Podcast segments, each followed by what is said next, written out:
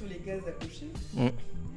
Donc pour toi, les cases pour- dans la société, c'est euh, le mariage, la stabilité financière. Ouais, et vu le- la discussion qu'on vient d'avoir, c'est le mariage monogame. voilà. Ouais, je sais pas, je sais pas.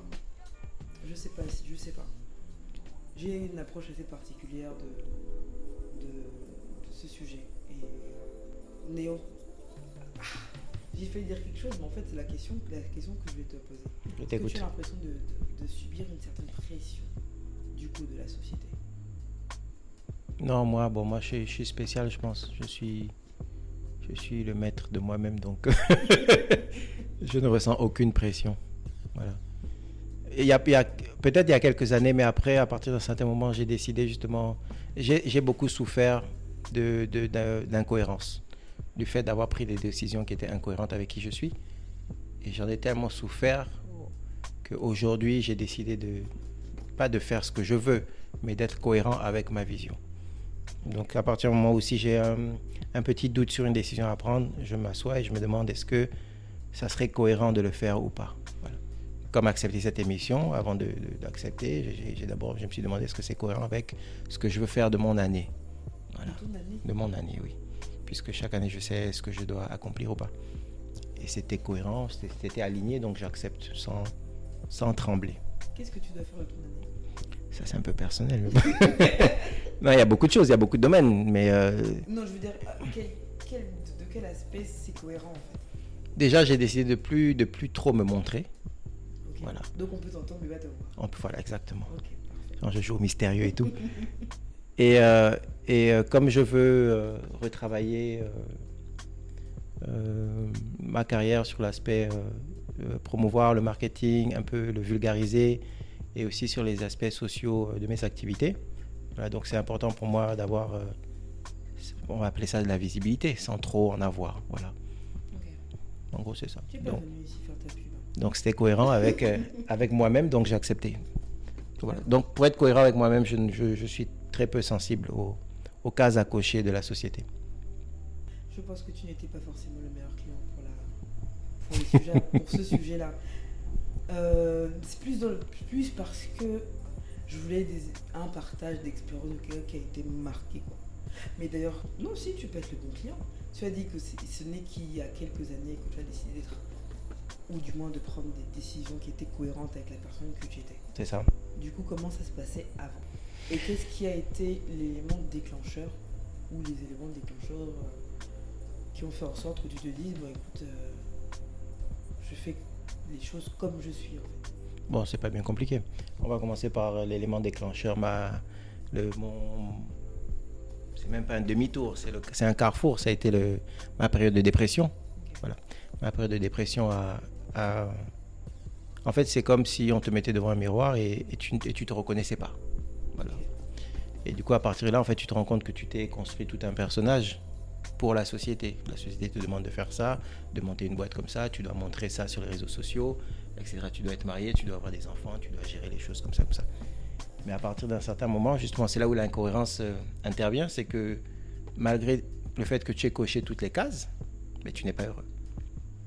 Et le fait que tu ne comprennes pas pourquoi tu n'es pas heureux, et que tu vois que les autres sont heureux alors qu'ils ils ont moins bien fait que toi, ben c'est ce décalage-là qui fait qu'après tu te rends compte que tu, tu vivais pas la vie, ta propre vie, tu vivais la vie euh, qu'on a écrite pour toi.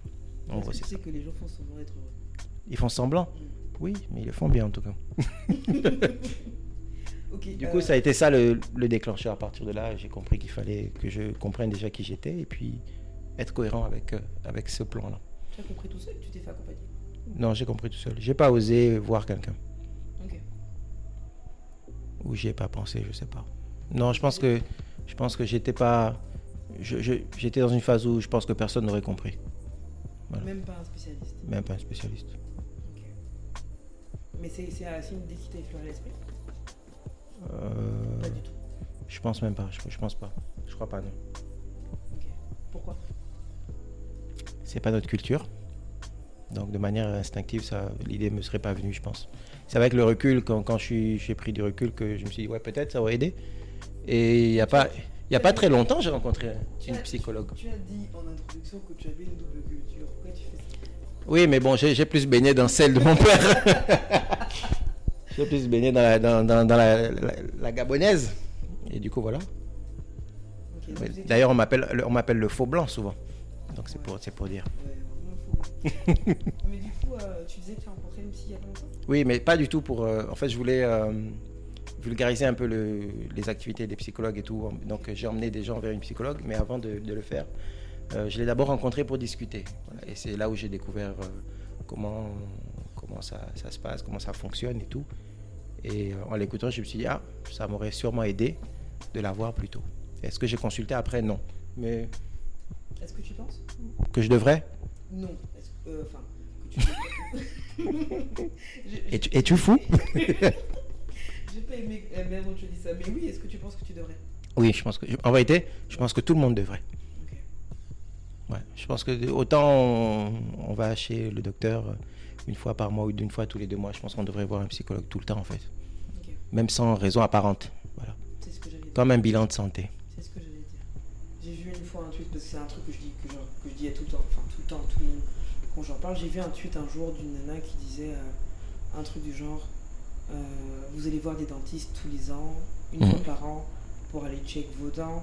C'est ça. Vous allez voir un ophtalmo une fois par an pour aller check vos yeux. Vous devriez aller voir un psychologue pour aller check votre esprit. Et, pour- et pour la petite histoire, quand je suis allé la voir, bon, j'en ai profité pour euh, lui poser une petite question que je me posais. Euh, quand je fais mes actions sociales, je suis, je suis très, très touché personnellement. C'est-à-dire que quand je discute par exemple avec un malade euh, ou, ou une personne qui a un problème et que je rentre chez moi, j'ai l'impression d'avoir, d'avoir euh, ré- récupéré son problème. Voilà, je me réveille avec son problème, comme si c'est moi qui étais malade, c'est moi qui avais des problèmes. Et elle m'a dit, euh, elle m'a expliqué le, le transfert, j'ai oublié c'était quoi l'expression exacte, mais elle disait que je, je m'étais formaté en faisant des transferts. C'est-à-dire que pour moi, être euh, bienveillant et, euh, voilà, et, et- et attentif aux gens, c'était d'absorber leurs problèmes. Voilà. Et du coup, elle m'a débloqué ce truc-là en 5 minutes. Elle m'a expliqué que tu peux parfaitement aider les gens sans devenir une éponge. Du coup, euh, voilà. Du coup, tu n'es plus une éponge. J'y travaille. Mais c'est pour dire que franchement, il faut, il faut, il faut, y, il aller, quoi. Même par curiosité, au moins une fois. Euh, de, De loin. de l'élément déclencheur, fallait qu'on revienne à comment c'était avant. Mais avant, euh, j'étais un pur produit de la... Bon, j'avais quand même mon, mon aspect un peu indomptable. Mais j'ai- je- j'essaie quand même de causer des, de cocher des cases. Il faut avoir une bonne situation. Et quand euh, l'argent ne rentre pas, euh, même si la famille euh, fonctionne bien, mais le fait de ne pas avoir un certain niveau de vie, de ne pas avoir de voiture, de ne pas avoir voilà, de, de jolies maisons, de ne pas habiter dans un beau quartier ou de ne pas être marié déjà, d'être en couple mais de ne pas être marié, c'était, c'est comme si ce que je faisais avait peu de valeur. C'était pas assez bien. Auprès de qui? Auprès de tout le monde, auprès des, des, des autres amis, auprès, auprès des gens qu'on veut impressionner. Voilà. vas impressionner qui? On veut impressionner un peu tout le monde ici au Gabon. on veut impressionner tous tous les gens de son entourage. On veut être quelqu'un de bien. On, on veut se dire que bon, quand, quand mon pote va partir, il faut qu'il dise que j'ai une super vie. Il faut dire qu'il faut qu'il se dise que je vais bien, que je fais les choses bien, que, que je gère bien ma société, que, etc., etc. Trouve qu'avec les réseaux sociaux en plus, on, on veut, on veut impressionner tout le monde. Ok. Tu penses que c'est un truc d'homme? Je pense que c'est plus, c'est avec un plus, petit- avec un petit H je pense que, je pense que c'est plus fort chez nous. Ah, bon, peut-être c'est pas les mêmes raisons, mais c'est peut-être plus fort chez nous parce que nous, on- la société nous donne cette responsabilité de, de tenir euh, la famille. Voilà, c'est nous qui devons gérer financièrement, on doit gérer les enfants, on doit. C'est quand même. euh, Ouais. Non, c'est c'est peut-être pas pour les mêmes raisons, mais c'est c'est pas plus fort que pour les femmes, mais c'est différent. Ok. Et du coup, quand tu. Du, du coup, une fois le. Une fois la nuit passée, rentré chez lui et, euh, et il a vu euh, ta jolie maison, ou peut-être pas ta jolie maison, c'est quoi? C'est un, sentiment d'échec, de, Oui, de sous-valeur, de. Oui, c'est la déprime pure et, pure et- pure et dure. c'est c'est cette impression de. C'est c'est le- c'est l'estime qui est touchée, voilà. C'est l'estime. Ça veut dire qu'il n'y a pas un moment donné où avec des proches, j'ai envie de dire, le vous, c'est vraiment vous pour les hommes, vous vous sentez assez à l'aise pour être vrai Ou alors, du coup, ce sont des gens qui ne sont pas des, des intimes? Non, c'est pour jusqu'aux intimes, c'est pareil.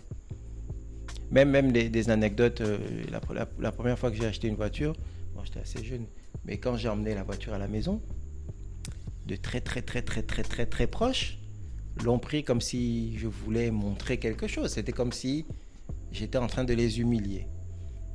Donc c'est très, euh, c'est très présent comme sentiment. Voilà. Donc euh, il y a ce, ce- ce- cette pseudo-idée où les gens te félicitent, mais en vérité, euh, en vérité voilà, tu, tu contribues au fait que tu- eux, tu les frustres. Tu leur montres qu'ils sont en retard. En gros, c'est ça. Non, c'est hyper présent, je pense. Je pense que ça viendrait d'où? Est-ce que c'est comme ça qu'on- Est-ce que en famille, même si tu dis que tu as, tu as eu une, euh, une éducation mixte, est-ce que en famille, on t'a répété des choses que tu dois faire, que tu dois dire, que tu dois avoir à un certain âge Oui, un homme euh, à 15 ans, ça fait ci, à 30 ans, ça fait ça. Ouais, je pense, mais je pense que c'est pas des, des choses qu'on dit de manière. euh, c'est pas très clair, voilà. Mais c'est des petits indices euh, par-ci par-là. Même par exemple le fait d'avoir amené la voiture, j'ai eu comme un traitement de faveur. Après là, je parle de, de ma famille un peu, un peu large. hein. Voilà, entre cousins et tout. J'ai eu un traitement de faveur, j'étais mieux. Mais dans la famille, tu as une voiture, tu es, plus, t'es plus important que les autres. Quand il y a des courses à faire, c'est important. On a Ouais. besoin de te voir, tu dois être là. tu- Voilà, quand il y, a les- il y a les voitures garées devant le parking, il y a la tienne. Voilà, quand, quand il, quand il s'agit de partir à un endroit, je veux dire, t'es- tu es plus important que les autres, c'est- un fait. Vous ouais. avez des familles spéciales ou alors c'est moi qui. Non, c'est, je pense que c'est tout le monde. Je pense, je que c'est tout le monde. Moi, j'ai, enfin, je sais pas, j'ai pas, pas vécu ça. Je connais pas ça, mais après, je suis aussi consciente du fait que j'ai un caractère qui est particulier et que j'ai réussi d'une manière ou d'une autre à, à l'imposer dans mon entourage. Moi, on ne m'impose pas de choses, on ne me donne pas de directives par rapport, en tout cas, à ma vie ou à mes choix de vie.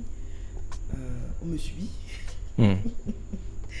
on me subit. Après, j'ai la chance d'avoir des parents qui sont. euh, je pense qu'à tous mes, à tous mes épisodes, je vais faire des shout à mes parents euh, qui, qui sont géniaux. C'est grâce à eux que je suis qui je suis aujourd'hui. Mais du coup, c'est intéressant parce que c'est des, des choses que je connais pas. Ou du moins que je n'ai pas expérimenté. Hmm. On va dire ça comme ça. C'est des choses que j'ai pas expérimentées. Mais je pense que c'est courant. C'est courant. Ouais, je, pense, je pense que c'est la norme. Qu'est-ce qui est la norme en fait? Qu'on on, on impose euh, aux gens un, niveau, euh, enfin, d'avoir réalisé certaines choses pour euh, leur accorder de la considération. Tu n'es rien dans la société si tu n'as pas réalisé ça, ça et ça. Je suis pas d'accord avec ça, mais euh, je comprends. Hmm. Enfin, je suis pas d'accord. Je je suis pas d'accord parce que, pour- en tout cas pour moi, c'est pas, c'est pas. Même financièrement, il y a des, il y a, il y a des, il y a des, c'est- des- comme des clauses. Je me rappelle le tout premier boulot que j'ai pris. Il y a quelqu'un de très très proche de moi qui a une autorité, je dirais pas forcément c'est qui, et qui m'a dit, qui- enfin qui m'a, parce que j'étais, euh, j'avais pris ce boulot alors que j'étais censé être de passage euh, au Gabon, voilà. Puis je Et devais, j'étais, partie, voilà. Ouais. Et quand j'ai pris ce boulot et que je l'ai annoncé, au lieu qu'on me félicite en se disant félicitations, tu as trouvé un boulot qui te plaît, voilà, c'est c'est ta voix, machin, on m'a dit, Tu te prends pour qui? Non, on m'a dit, tu ne seras jamais rien tant que tu ne toucheras pas la somme de 1 million. Pourquoi 1 million? Pourquoi pas 500 000 Pourquoi pas 850 000 Donc, voilà, Donc c'est c'est comme une règle, à partir, à partir d'un million, tu es un, un vrai individu. Pourquoi? Je sais pas. Et ça, ça m'a marqué. Et du coup, tu t'es battu pour avoir le million. Oui, et je l'ai ramené pour, voilà, pour qu'il qu'il le voit. Donc tu vois, c'est quand même... Et, et c'est cette réflexion, cette personne a dû la ramasser quelque part. Ou Peut-être que c'était juste pour t'embêter. Non, c'était pas pour m'embêter. pas du tout. Et aujourd'hui, cette personne, qu'est-ce qu'elle est, qu'est-ce qu'elle devient? Euh, bah, Qu'est-ce que vos rapports deviennent? Parce qu'on va pas, on va pas citer. ben, pour cette personne, je suis, je suis un vrai individu maintenant. Depuis le million. Ben oui. J'ai, j'ai, si le grade. Même si après, tu as foutu la merde. Oui, mais j'ai le grade. Ça, j'ai, accédé au truc. Waouh. Voilà. Le Saint Graal. Voilà. Le million. Mais vraiment, le, même l'anecdote sur la voiture, c'était, c'est, vraiment marquant. C'est à partir du moment où j'ai eu la voiture, mon, mon, mon statut a changé. Mais après, on le dit souvent, on le voit dans les blagues ou pendant les, on dit que durant les réunions, euh, on écoute ceux qui ont l'argent, Oui, même si ce sont les plus jeunes, Ouais. Et que les autres, on les envoie acheter le coca. ouais, donc la, pression en vérité, la pression est dingue de la société, c'est ouf. Peut-être qu'on s'en rend pas spécialement compte, mais bon, c'est, au quotidien. En parlant de, ce que la société impose, surtout aux hommes, est-ce qu'on t'a appris à être un, un bon partenaire, un bon père, un partenaire aimant euh, Ou alors la définition d'un homme, en tout cas, de ce que tu sais, c'est forcément d'être un. Bah, du coup, celui qui coche les cases dans le sens où celui qui apporte la stabilité financière, celui qui est un pourvoyeur. Et euh, c'est- qui, sont, qui sont tes modèles, qui sont. euh, tes inspirations? Bon, après, me sors pas du Malcolm X, hein, s'il te plaît. Non, déjà, j'en cherche là, des inspirations, des modèles. Des gens. Après ça, après, ça peut être des. Moi, ça me dérange pas qu'un modèle soit un personnage fictif. Mm. Par exemple, genre, on a grandi avec des séries. Pour moi, un père aimant, c'est genre on- Oncle Phil, quoi. Mm. Et, euh, ça, et un autre truc que je me dis souvent, c'est que on veut soit être. On veut soit ressembler à nos parents, soit être leur exact opposé. Ouais. Ou, ou sur ce- après ça peut être pas sur tout ça peut être sur des aspects par exemple euh, je veux être comme mon père je donne un exemple simple un exemple vraiment genre euh, personnel moi mon, mon papa il est de base il a c'est un, un ingénieur en chaussée donc c'est quelqu'un qui de ses études a fait un peu de méca un peu de Mhm. physique un peu d'électricité donc c'est un homme qui bidouille à la maison c'est quand il est dépassé qu'il se rend compte qu'il faut qu'il appelle un spécialiste. Quand la maison prend feu. Et des fois, on, on- nous a, bam- il nous a d'abord bien dans la merde. Ouais. parce qu'il Il a voulu- essayé. Il a, il a voulu bidouiller, il a voulu essayer. Donc, moi, j'ai- vu mon père, euh, voilà. Pour moi, c'est quelqu'un de manuel, c'est quelqu'un qui essaie d'abord par lui-même, en tout cas, les choses de la maison Mm.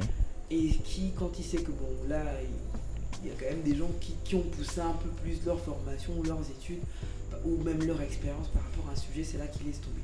Ou des fois, il faut même se fâcher avec lui que. Man, arrête ça, cherche un plombier en fait.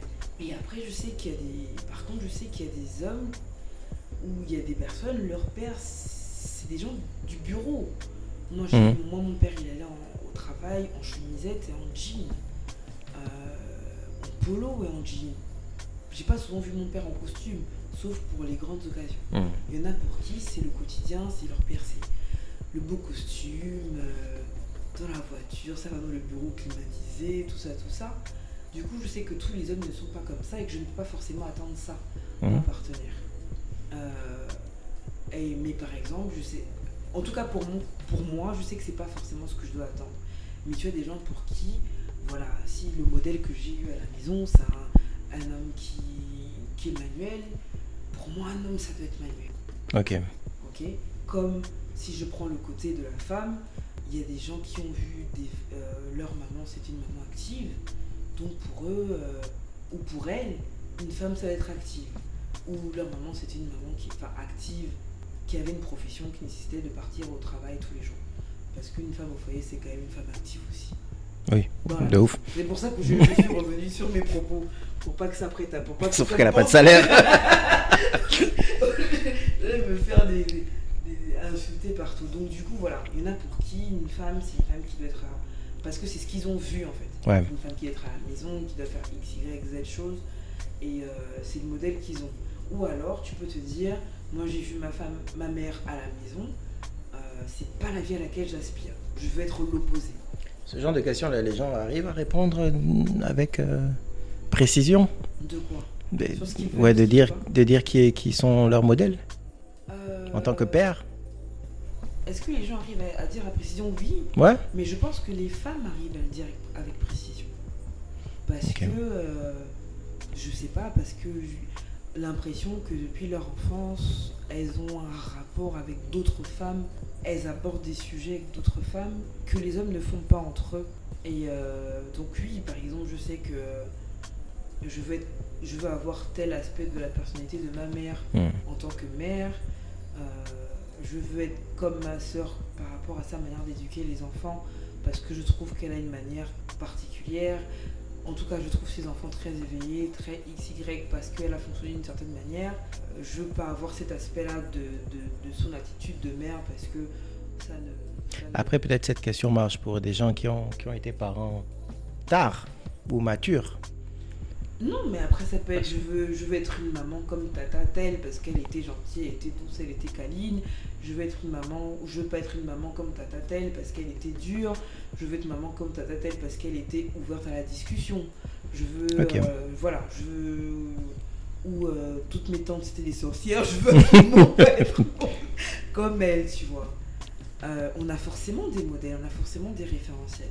Mais moi, je me demande si les hommes ont des référentiels, pas en termes, pas pour le succès, la réussite sociale, mais pour être de bons partenaires et de bons pères. Ok. Bon. Je t'ai laissé beaucoup parler pour, euh, ouais, parce que j'en profitais pour réfléchir. Je me projetais dans mes souvenirs pour savoir si j'avais ressenti des influences et tout. Je trouve pas, en vérité. Comment tu as appris Le, y a, bon, par contre, il y a quelque chose que j'aime répéter, c'est que le souvenir le plus touchant que j'ai de mon père, le truc qui m'a marqué le plus de lui, c'est que chaque matin, c'est lui qui réveillait toute la maison, ma mère compris. Voilà. Et que quand il nous réveillait, tout- tous les matins où il a été euh, avec nous, et que quand il nous réveillait, il avait déjà fait tous les petits déjeuners. Et il a fait jusqu'à ce, ce qu'on soit grand, jusqu'à ce qu'on soit au lycée. Il a toujours fait ça. Et euh, ça ne me marquait pas spécialement avant, mais euh, plus en grandissant, c'est un truc dont, auquel je pense souvent. Voilà. Et qui pour moi, c'est c'est devenu comme voilà, une- un exemple de, de, de ce, de ce qu'est un bon père. Moi, j'étais père tôt, j'étais père à 20 ans. Et en plus, mon caractère, je suis quelqu'un d'un peu, un peu tête en l'air. Donc justement, je pense pas avoir été assez attentif pour euh, observer des comportements et avoir des, des référentiels ou des exemples. Non. Au moment où j'ai été père, j'ai été père. C'était, j'avais pas eu le temps de m'entraîner ou d'avoir un modèle, tu vois, ou, ou d'observer d'autres personnes. J'ai été père à 20 ans. Et euh, c'est- c'était euh, très peu après la séparation de mes parents, qui, était, qui s'était faite un peu euh, avec pas mal de, de petits conflits compliqués, où j'ai beaucoup assisté à la souffrance de ma mère. C'était un peu spécial. Et, et j'ai beaucoup vu, par contre, ma mère se battre pour nous. Voilà, à ce moment-là, ça a duré trois ans.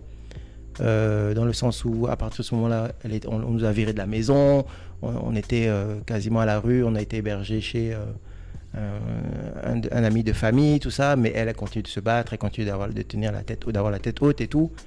Et je pense que c'est, c'est peut-être d'elle que j'ai, j'ai appris mon rôle de père. C'est un peu spécial de le dire, Non, mais j'ai appris bon, mon rôle de parent, voilà. je pense pas que ce soit, euh, Et que ce soit dérangeant en fait.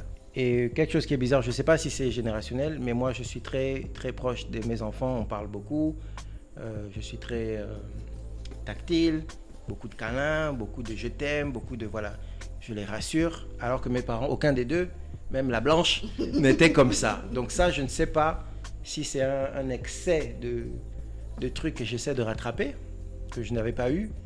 Je ne sais pas si je me suis dit que pour être un bon père, il fallait le faire, mais bon. Ça, par contre, je ne saurais pas te dire d'où je le tire.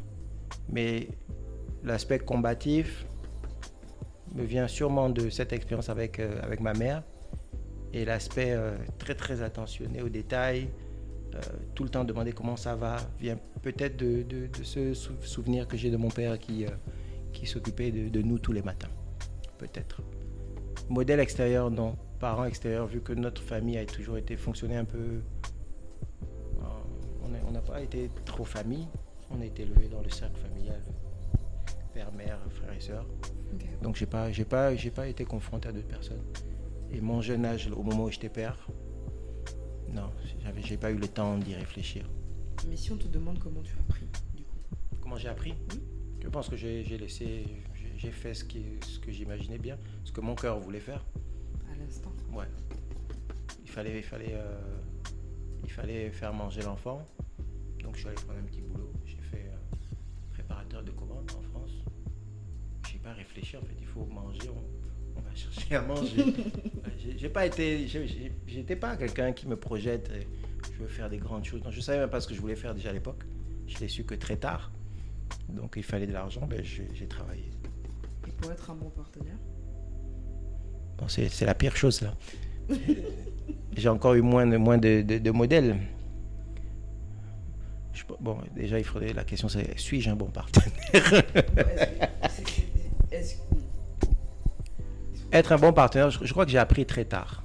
J'ai appris très tard cette espèce de règle que euh, c'est un échange, en fait, dans la vie. C'est pas euh, j'essaie de, tirer du monde le plus que je peux. On ne peut pas gagner et ne rien donner, ou pas assez.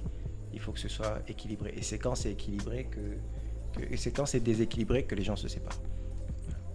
Du coup, là, parce que la question c'est pas quand est-ce que tu as appris, c'est comment est-ce que tu l'as. Ben, j'ai appris à un moment donné à, en fait, à un moment donné, je me suis dit que j'avais compris comment ça fonctionnait.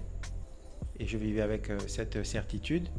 Et euh, j'ai encore eu un, nouveau choc qui m'a appris que finalement, en fait, ce que je pensais être euh, la bonne règle, ben, c'était une erreur. Et donc j'ai appris en, commençant à réaliser que ça ne fonctionnait pas pour une raison que je traîne depuis toujours. Voilà, il fallait que j'identifie la raison pour laquelle ça ne fonctionnait pas. Et c'est même pas lié juste euh, à la vie de couple, c'est lié à, toutes, euh, toutes les relations humaines en fait. Donc quelqu'un qui sait, qui sait euh, je pense que quelqu'un qui sait gérer ses relations de couple, c'est une personne qui sait autant gérer ses amitiés que ses relations professionnelles, je pense. S'il est, est conscient de, de comment ça fonctionne, je pense que c'est la même règle. C'est donnant-donnant.